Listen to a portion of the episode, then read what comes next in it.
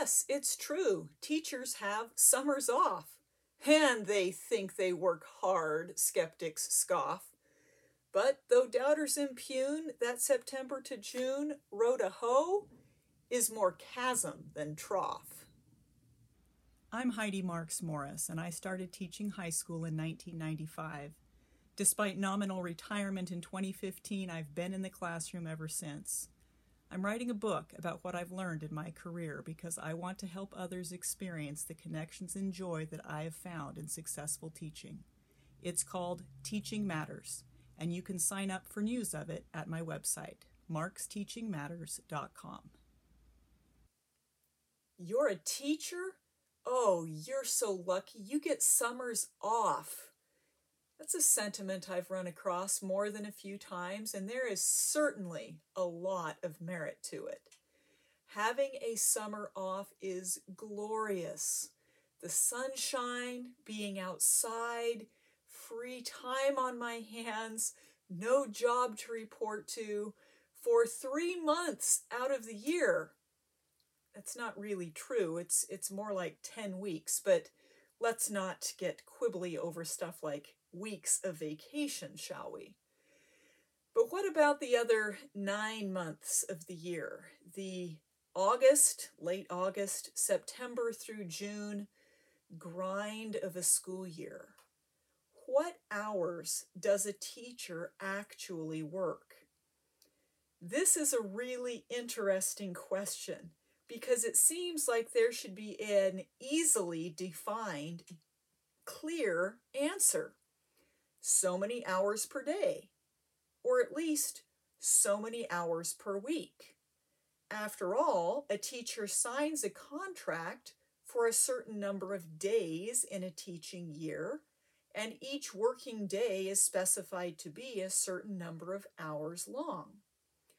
Nominally, it's a forty-hour work week, eight hours a day, Monday through Friday, with one to two nights worked per quarter.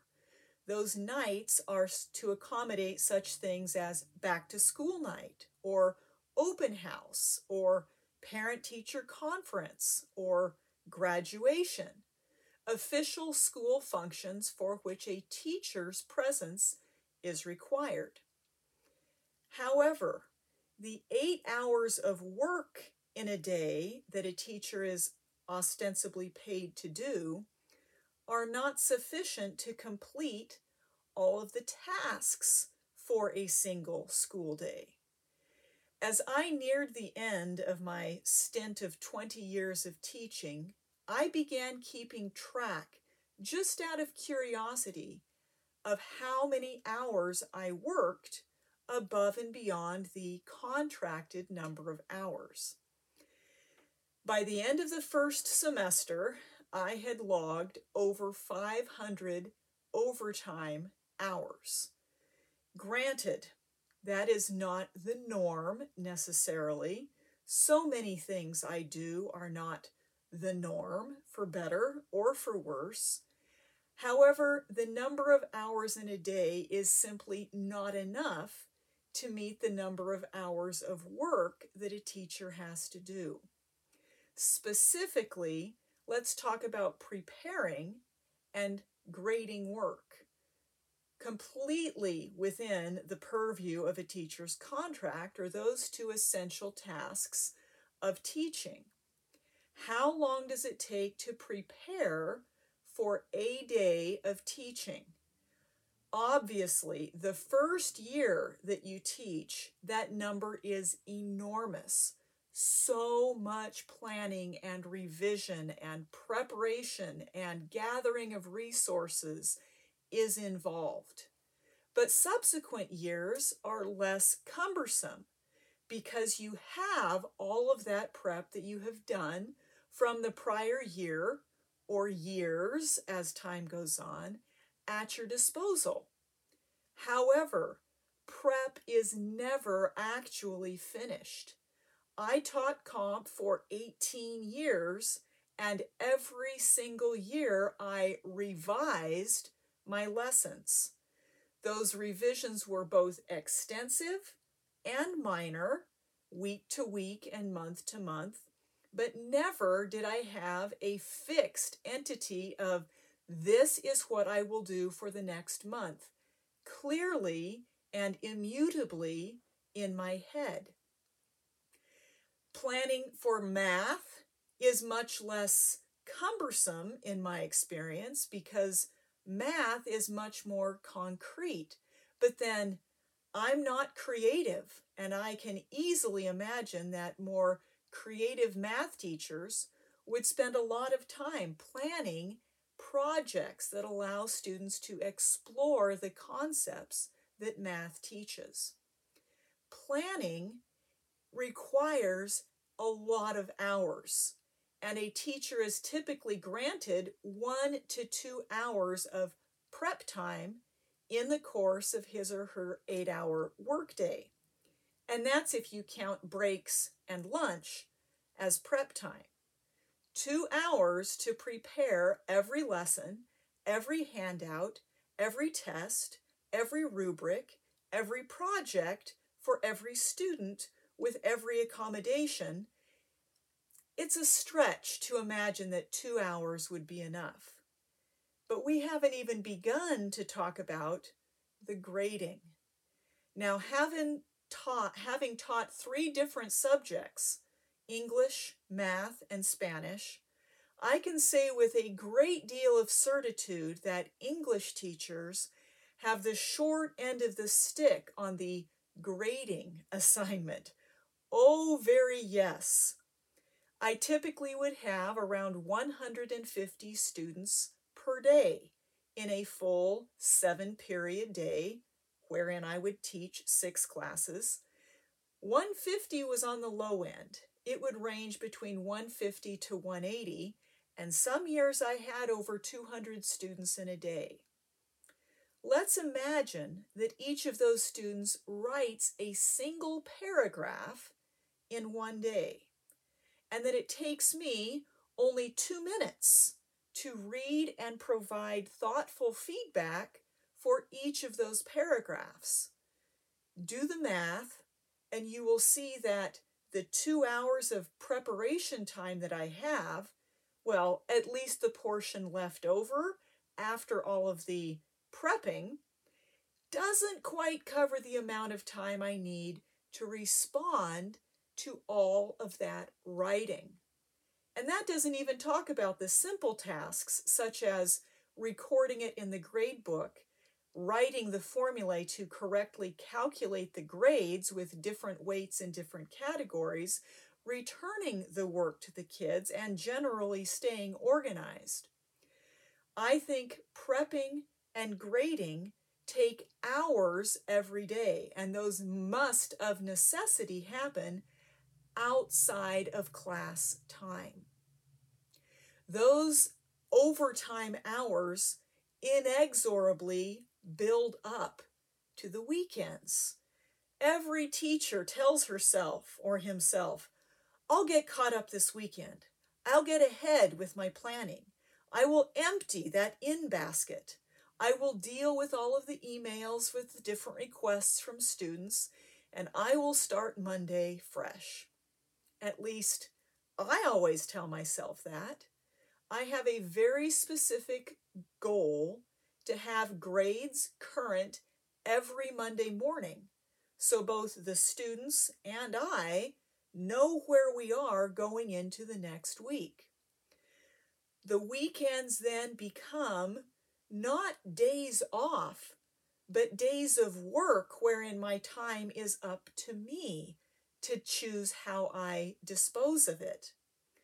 It has occurred to me as I've reflected on this over the years that the hours that a teacher works are incredibly constrained during the course of the day. No class on the planet drives itself successfully for more than a few minutes at a time. A teacher's constant attention to the students in the class is essential. Now, that may seem like a no-brainer, but what that means is I don't have time to do any of those extra tasks when students are around. And so, if I blow it with my preparation and I forget to make a handout and class starts, what do I do with the time that is now gaping open ahead of me with students staring at me and nothing in my hands to give them? They don't sit there happily for fifteen or twenty minutes while I backfill my planning. I have got to be prepared going in.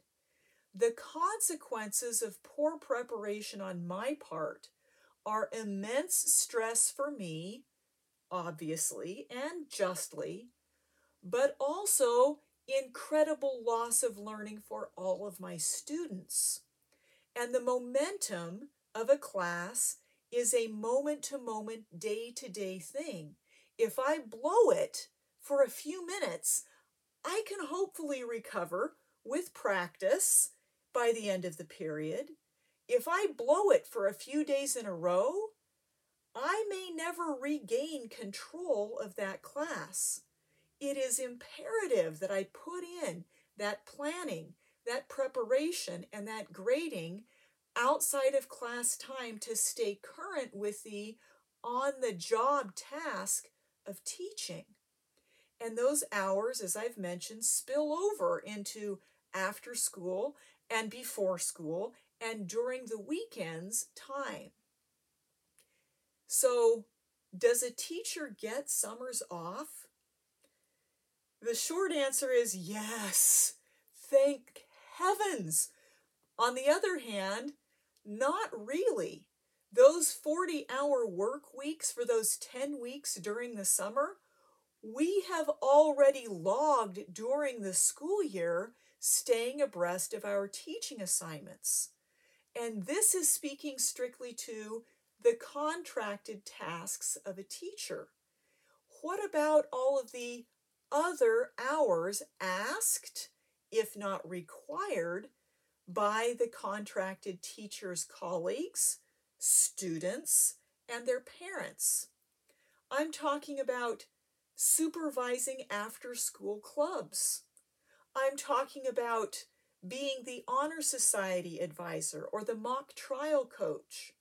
I'm talking about doing all of the sideline activities at sporting events, driving the score block, score, uh, the time clock, keeping the scorebook, driving a stopwatch, whether it's for a swim meet or a track meet or a basketball game or a volleyball tournament.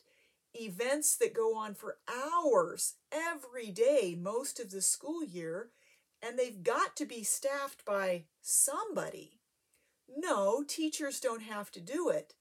But if you're interested in building connections with students who also happen to play a sport, there's no better way to do it than showing up and supporting them at their events.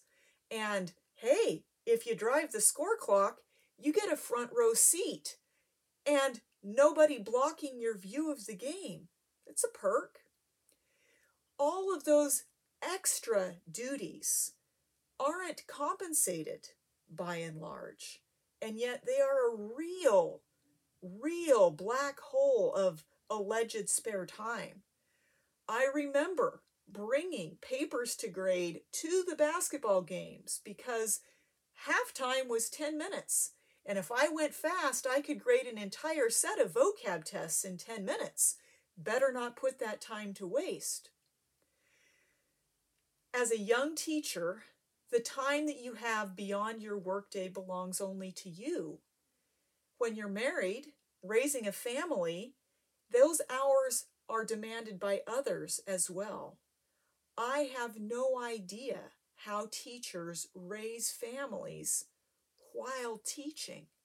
Many, many do, and they do a wonderful job of both, and it boggles my mind. Naturally, different teachers have different appetites for, different capacities for, and different opportunities for those beyond the eight-hour workday assignments. one of my dear friends and colleagues of many years who taught art counseled me to mention that the hourly demands of teaching must shift as your teaching career adjusts to your personal life. And of course, she's right. I've lived that slightly and vicariously, but I am here to say that the number of hours that teaching demands never end, not even during the summer. Even in my five years of nominal retirement, I find myself thinking, oh, keep this article. This would be great for the ret- rhetorical unit on whatever. The preparation is running in the back of your head all the time. The summers off are glorious, and are they ever necessary to refresh, recharge, regroup, reconnoiter the coming school year? There's a lot of joy to be had in teaching, and there's a lot of exhaustion in the day-to-day execution of it too. As my rookie teacher this year observed, you don't actually get evenings and weekends off, do you? Nope, you really don't.